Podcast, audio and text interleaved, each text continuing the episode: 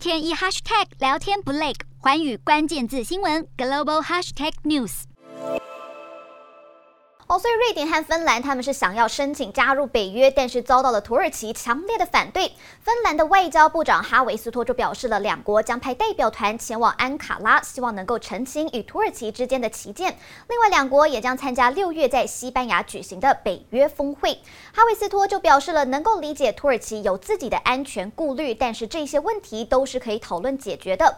另外，也有分析认为，土耳其有可能是故意摆出反对的姿态，好能够谈其他的条件。例如让美国同意交付战斗机，但是一切事件的走向还要等瑞典、芬兰的代表团与土耳其代表会面之后才能得知。